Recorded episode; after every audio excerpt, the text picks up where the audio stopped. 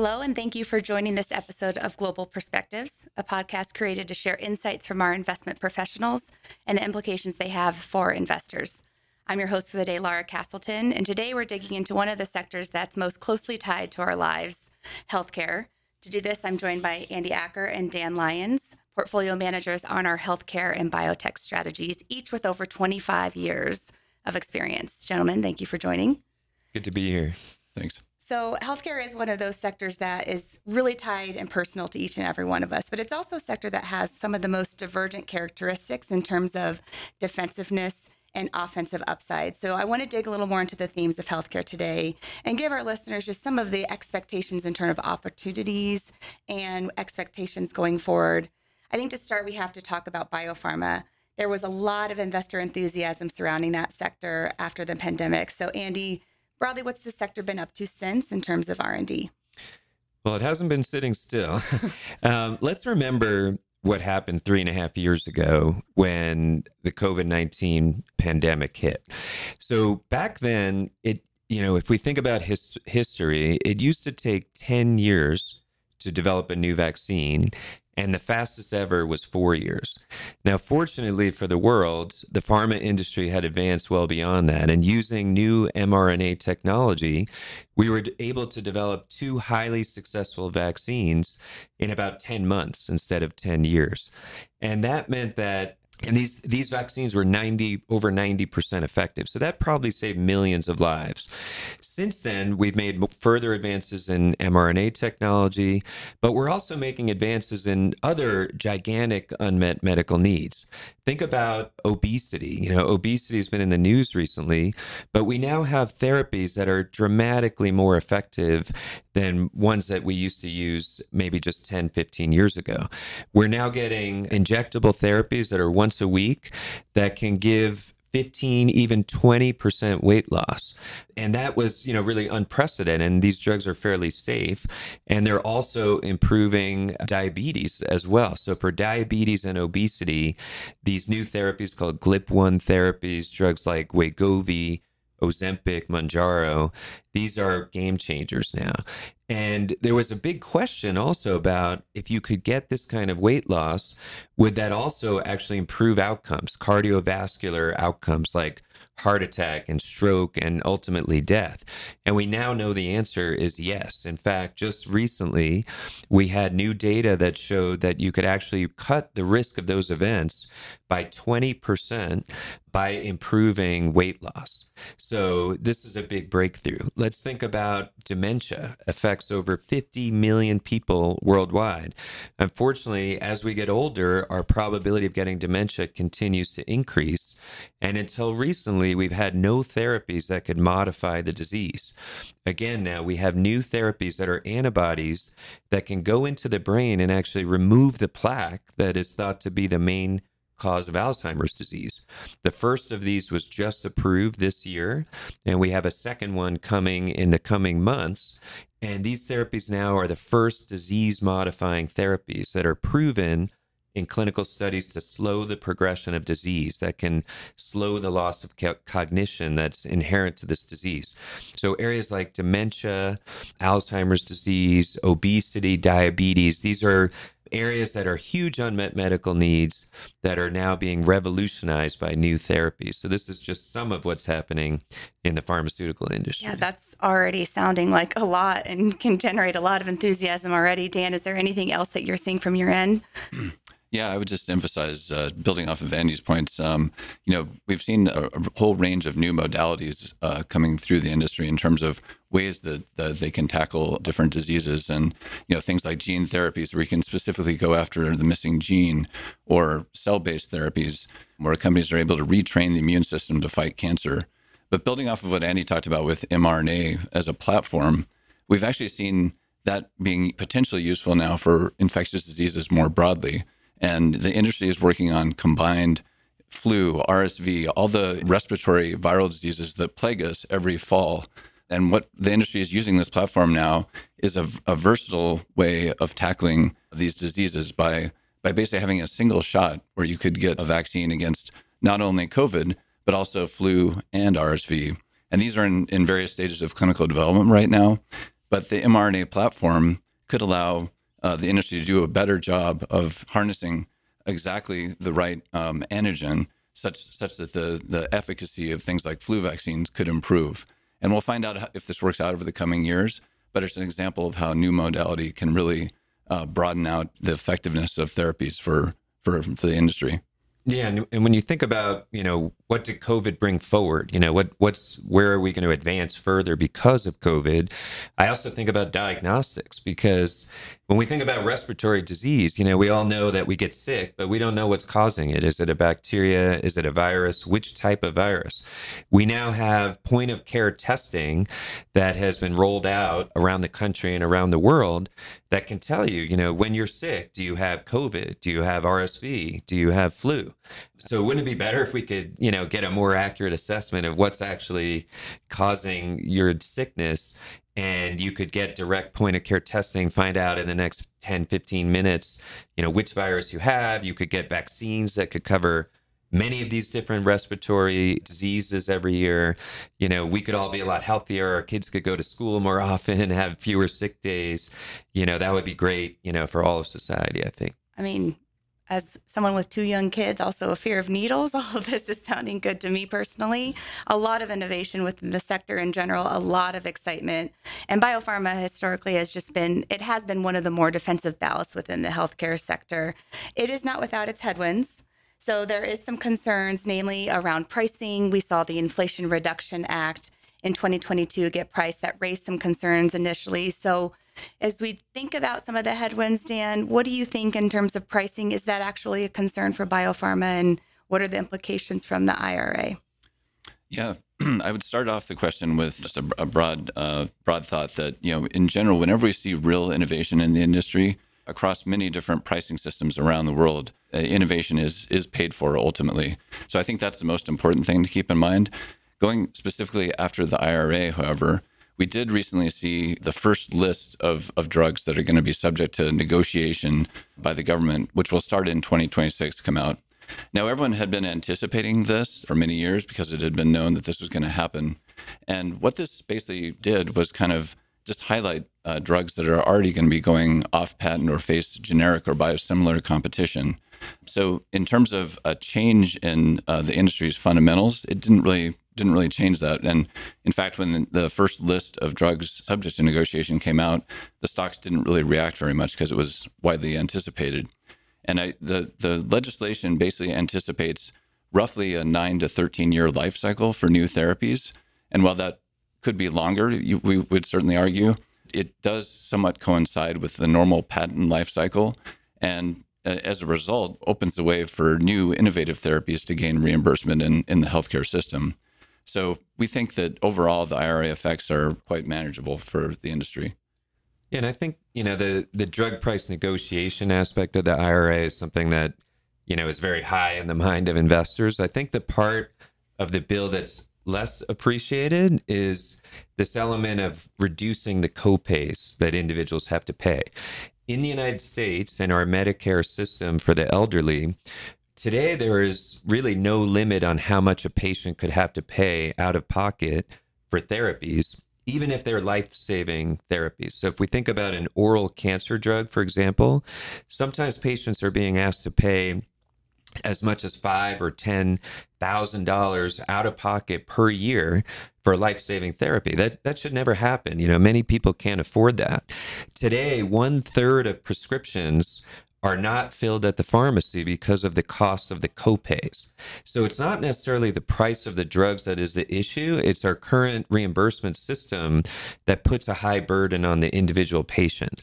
And the bill actually does start to address that for Medicare individuals.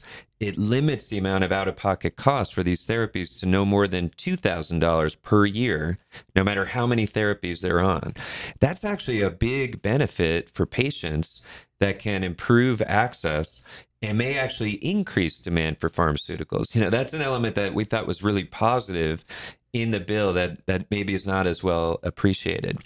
The other element is whenever I hear about, there's a lot of innovative new therapies and people worry about the cost of them and can the system afford all these new medicines, you know. And I think the part that's less appreciated again is that these products are essentially on a treadmill, because today we're spending billions or tens of billions or hundreds of billions on old innovation, you know, products that were developed and brought to market 10, 12, sometimes even 15 years ago. And what is not as well appreciated is as those products start to lose their patents and face generic competition or biosimilar competition, the price comes down dramatically, sometimes by 90% or more. And so we're now getting essentially a rebate of billions or even tens of billions of dollars every year from the old products that we're not paying for anymore. So this year, recently, Humira, which had been the biggest drug in the United States, selling over $16 billion a year, is now facing biosimilar competition where the price has come down in some cases by 80% or more. So the system is saving billions and billions of dollars on old therapies, which it can then reinvest in newer, more innovative therapies addressing high unmet medical needs. And that's an underappreciated aspect of the system that has been happening for the last 30 years. So for the last 30 years, the percentage of healthcare spending from new medicines has actually not changed. It's been around 18 to 20% for the last 30 years, despite the fact that we have all these new therapies coming out today that are addressing high unmet medical needs. And in fact, just in the last 5 years, we've had almost 250 new medicines approved in the United States, which is up about 100% from the number of new therapies that were coming, you know, 10, 15 years ago. So we have a lot more new therapies. Many of these are revolutionary products addressing high unmet medical needs, and yet the total spending on medicines hasn't really changed. Right. So maybe some misconceptions there in terms of worries about pricing and the big biopharma names. And then, you know, regulation, Dan already touched a little bit in terms of regulation surrounding the IRA, but there's also regulation, of course, with the FTC. So we did see earlier in the year, the FTC contested one of the largest proposed biopharma mergers. What impact did that have? And do you see any concerns on FTC regulation going forward? Yeah. So earlier in the year, there was a contest to the Amgen Horizon merger, which was a large biopharma merger, and that may have put a damper a bit on large M&A in the sector. More recently, we've actually seen that dropped, and that merger is likely to go through. So I think a long-lasting impact of that probably will be pretty minimal. However, even in that backdrop, year to date, we've seen an unprecedented level of M&A activity for the sector, with more than a dozen buyouts that were more than $1 billion in total spending by the pharma companies. And within that backdrop, it just highlights the need that large pharma companies have for innovation. And typically, they get about 2/3 of their innovation from small and mid-cap biotech companies. And this is where we think a lot of the innovation in the sector is and will be going forward. So that's why we see still a very positive backdrop for continued M&A within the sector. Yeah, and M&A, I think, has been a theme in almost, you know, how the industry works, because as Dan mentioned, you know, 65% of the medicines that reach the market today were initially developed by small and mid-cap biotech companies. And 65% of the pipeline today is being developed by small and mid-cap biotech companies. So it's the smaller companies that are bringing the new innovation in many cases. And then you have the major pharmaceutical companies that need that innovation to offset their patent expiration so that they can continue to grow. So we've seen for many, many years this cycle of bigger companies buying smaller companies, buying that innovation to continue to grow. And I think the FTC challenge of the Amgen Horizon merger, I think, initially raised some questions, but that's been resolved very quickly in favor of allowing these kind of deals to continue to happen. So we think that will continue, and it's been very beneficial for us. These acquisitions will typically happen at a 50 to 100% premium or even more, and hopefully we can continue to find those kind of companies that have real innovation that's of interest to the bigger companies. Right. And I should have also mentioned that, you know, the large pharma companies have more than $500 billion of kind of cash and firepower that they can use to deploy in this M&A. So we see a lot of M&A going forward as well. Okay. And that's a great transition, actually, to We talk biopharma being one of the more stable ballasts within the healthcare sector to biotech, which is one of the major growth engines through the amount of innovation within that subsector. So that's a good transition, Dan, to biotech. Biotech did have one of its worst drawdowns on record in 2021 and 2022. It has since come back, but it hasn't had that full recovery yet. What do you think will be required to have that turnaround? And just broadly, what opportunities are you seeing within the biotech subsector today? Yeah, that's a great point. And people often lose the view of what's the innovation is happening within biotech when they look at the broader indices, which, as to your point, have suffered and went through a significant drawdown recently. What we've seen in the sector, though, is really quite a contrast between what we call the haves, which are companies that have shown really dramatic innovation and have been able to, raise enough capital to develop programs going forward, versus the have-nots. During 2020, we saw a lot of new biotech company formation. In many cases, companies that didn't really have a plan, didn't really have a pipeline, and those companies, not surprisingly, have languished within the markets. And that's, we think, what's leading to a lot of the broader index selling off. I think just highlights the very high importance of an actively managed strategy, which can basically harness and find the haves within the sector that are delivering on innovation. And I guess the last thing I would just highlight, within this class of haves within the sector, they have access to a wide range of new modalities. I mentioned a few of them earlier, cell and gene therapies as one example. But as the industry develops new platforms, they're better able to meet unmet medical needs and find new therapies. And that's what we think is really driving a lot of the benefits in the innovative haves within the sector. Yeah, when we think about the biotech sector broadly, I think it you have to remember what we call the 90-90 rule, right? And the fact that 90% of drugs that begin human clinical testing will never make it all the way to market. And as Dan mentioned, a lot of companies got funded in the excitement of 2020 because the industry was on the front lines of fighting COVID-19 with a lot of success.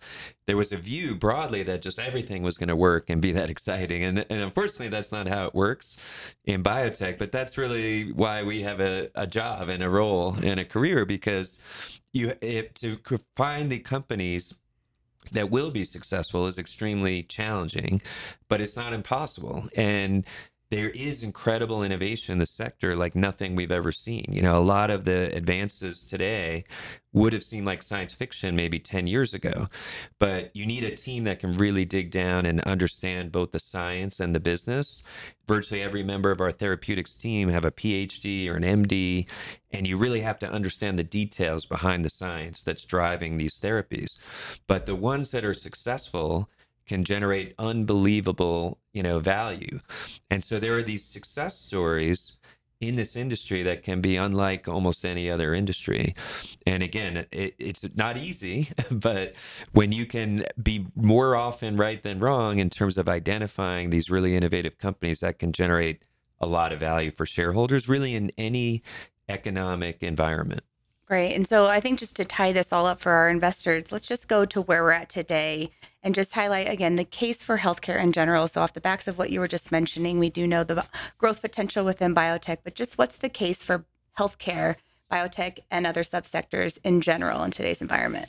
Yeah. So I think we have to, first of all, think about where are we in terms of the economy right now and the market overall. We came into 2023 with an expectation that we were going to have a recession, and then that didn't happen. And then we got a lot of excitement about these advances in AI, which are extremely exciting. And I think there's a consensus view that's built up now that we're going to have a soft landing. So we've seen inflation start to slow, and the markets perform very well. And there's a view generally, I think, that maybe we're going to avoid a recession. Not only that, but the odds of recession are very low. And yeah, we still think there are these pressures on the economy that are very real, but take time to play out. And they just haven't fully played out yet. So if we think about the inverted yield curve, which almost always predicts a recession correctly, it's only been since November. So it hasn't even been a year. And typically that impact takes 1 to 2 years. We've had the fastest increase in interest rates since the 30s. And yet they've only been at a high level for a few months, you know, and again, that takes 1 to 2 years. We have quantitative tightening. We have, you know, literally trillions coming out of money supply. That's also the impact of that takes time to be felt. And finally, we have banks lending that is slowing substantially. And again, that takes time. So all of these impacts take time to work their way through the economy. And we believe they're really going to hit more in 2024 than 2023. And the economy can actually perform quite well right up until it hits a wall, as we saw during the global financial crisis. Now, the expectation for earnings broadly in the market are for double-digit growth in 2024, and that is not at all consistent with the potential for a recession. So we think there's real risk to the overall markets. Meanwhile, we have healthcare, which this year has been hit by what I would call the pandemic hangover, because we had billions of sales for vaccines and treatments and diagnostics for the pandemic, which have really come down substantially this year because we had an end to the public health crisis. So those products have come down. That's weighed on earnings for healthcare this year, but we've now sort of reset to a lower level. And we think healthcare can grow broadly, even during a recession. And that's typically what we see, that healthcare demand holds up much better during an economic slowdown and a recession. So we think healthcare, which is, trades at a discount to the market and risk to earnings for the broader market, you know, really put healthcare in a very good position on a relative basis in terms of the defensive characteristics of the sector and the lower valuations. But at the same time, we have this increased innovation, which we think is not being appreciated. And if we think about, you know, we talked about 250 drugs approved over the last 5 years. This year could actually be a record for new products being approved. We could have as many as 80 new medicines approved in 2023. And what's important about that is that drives growth for the industry, not just for the next couple of years, but typically the product cycle lasts for a decade or longer. And so whether it's new therapies for Alzheimer's, obesity, diabetes, cancer, NASH or fatty liver disease, there's all of these new therapies being addressed, addressing high unmet medical needs that we think will drive growth for the sector for years and even decades that we think currently is not being appreciated. So we see, while there's sort of worries about drug pricing and worries about regulation, we see a sector that's been sort of left behind this year. And we think the setup going forward is actually quite attractive. That's great. And we talk, our team talks all the time about how it is very difficult to predict exactly where the market's heading. And so factoring in everything that's going on within the economy, the attractiveness within healthcare, it makes a ton of sense what you just laid out in terms of the opportunities of investing in that sector today. Also, just because the themes are very investable and attractive to end users, whether it's population growth or aging demographics, Dan. So as you just think about the implementation of your team, just how do you think about investing themes within your strategies? Yeah, that's a good point. And you know, you bring up the aging demographics, which is a broad reason that people always think of owning healthcare. And Andy mentioned, you know, some other key factors to keep in mind, which are obviously front and center. You know, one being, you know, innovation that we're always looking for to harness these massive new growth markets that are just going to unfold as these products are getting FDA approval and launching in the coming years, and the really attractive valuations of the sector.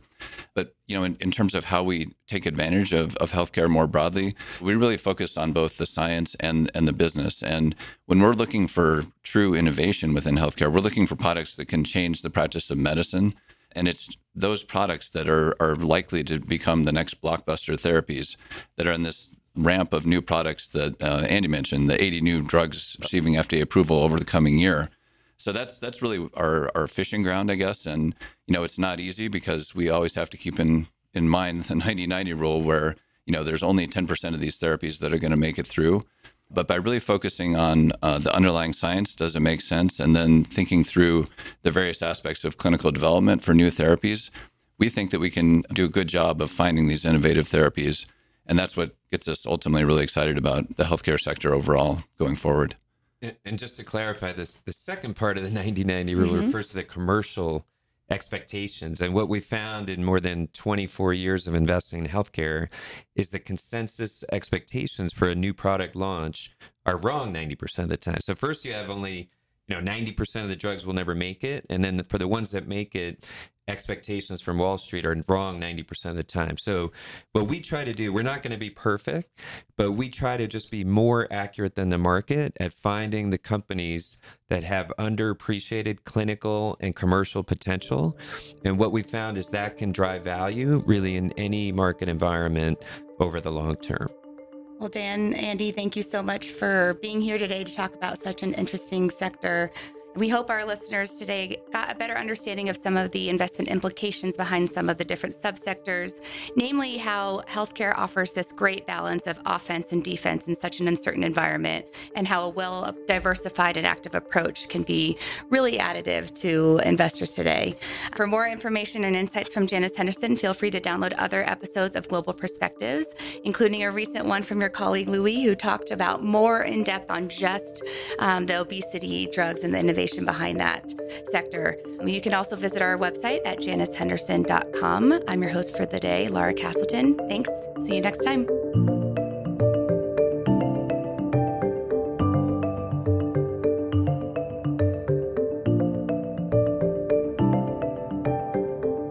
The views presented are as of date published. They are for information purposes only and should not be used or construed as investment, legal or tax advice, or as an offer to sell, a solicitation of an offer to buy, or a recommendation to buy, sell or hold any security, investment strategy or market sector. Nothing in this material shall be deemed to be a direct or indirect provision of investment management services specific to any client requirements. Opinions and examples are meant as an illustration of broader themes, are not an indication of trading intent, are subject to change and may not reflect the views of others in the organization. It is not intended to indicate or imply that any illustration or example mentioned is now or was ever held in any portfolio. No forecasts can be guaranteed, and there is no guarantee that the information supplied is complete or timely, nor are there any warranties with regard to the results obtained from its use. Janus Henderson Investors is the source of data unless otherwise indicated, and has reasonable belief to rely on information and data sourced from third parties. Past performance does not predict future returns. Investing involves risk, including the possible loss of principal and fluctuation of value. Not all products or services are available in all jurisdictions. This material or information contained in it may be restricted by law, may not be reproduced or referred to without express written permission or used in any jurisdiction or circumstance in which its use would be unlawful. Janus Henderson is not responsible for any unlawful distribution of this material to any third parties, in whole or in part. The contents of this material have not been approved or endorsed by any regulatory agency.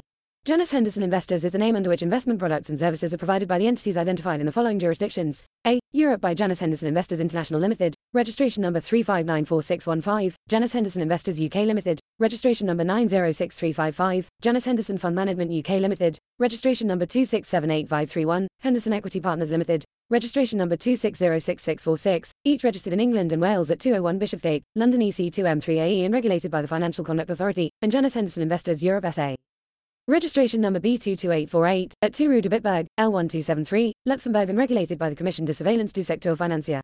B. The US by SEC registered investment advisors that are subsidiaries of Janus Henderson Group plc. C. Canada through Janus Henderson Investors US LLC only to institutional investors in certain jurisdictions. D. Singapore by Janus Henderson Investors, Singapore, Limited, company registration number 199700782N. This advertisement or publication has not been reviewed by Monetary Authority of Singapore. E. Hong Kong by Janus Henderson Investors Hong Kong Limited. This material has not been reviewed by the Securities and Futures Commission of Hong Kong. F. South Korea by Janus Henderson Investors, Singapore, limited only to qualified professional investors, as defined in the Financial Investment Services and Capital Market Act and its sub-regulations. G. Japan by Janus Henderson Investors, Japan, limited, regulated by Financial Services Agency and registered as a financial instruments firm conducting investment management business, investment advisory and agency business and type 2 financial instrument business. H. Australia and New Zealand by Janus Henderson Investors, Australia, limited, ABN 471242795118, and its related bodies corporate including Janus Henderson Investors, Australia, Institutional Funds Management Limited, ABN 161651195331, AFSL 444266, and Janus Henderson Investors, Australia, Funds Management Limited, ABN 431641777244, AFSL 444268. I. The Middle East by Janus Henderson Investors International Limited, regulated by the Dubai Financial Services Authority as a representative office. This material relates to a financial product which is not subject to any form of regulation or approval by the Dubai Financial Services Authority, DFSA. The DFSA has no responsibility for reviewing or verifying any prospectus or other documents in connection with this financial product. Accordingly, the DFSA has not approved this material or any other associated materials nor taken any steps to verify the information set out in this material, and has no responsibility for it. The financial product to which this material relates may be illiquid and or subject to restrictions on its resale. Prospective purchasers should conduct their own due diligence on the financial product. If you do not understand the contents of this material, you should consult an authorized financial advisor. No transactions will be concluded in the Middle East and any inquiry should be made to Janus Henderson. We may record telephone calls for our mutual protection, to improve customer service and for regulatory record-keeping purposes. Outside of the US, Australia, Singapore, Taiwan, Hong Kong, Europe, and UK, for use only by institutional, professional, qualified and sophisticated investors, qualified distributors, wholesale investors and wholesale clients is defined by the applicable jurisdiction. Not for public viewing or distribution. Marketing communication. Healthcare industries are subject to government regulation and reimbursement rates, as well as government approval of products and services, which could have a significant effect on price and availability, and can be significantly affected by rapid obsolescence and patent expirations. An index is unmanaged and not available for direct investment. Actively managed portfolios may fail to produce the intended results. No investment strategy can ensure a profit or eliminate the risk of loss. A yield curve plots the yields, interest rate, of bonds with equal credit quality but differing maturity dates. Typically, bonds with longer maturities have high yields. An inverted yield curve occurs when short-term yields are higher than long-term yields. Quantitative tightening, QT, is a government monetary policy occasionally used to decrease the money supply by either selling government securities or letting them mature and removing them from its cash balances. Diversification neither assures a profit nor eliminates the risk of experiencing investment losses.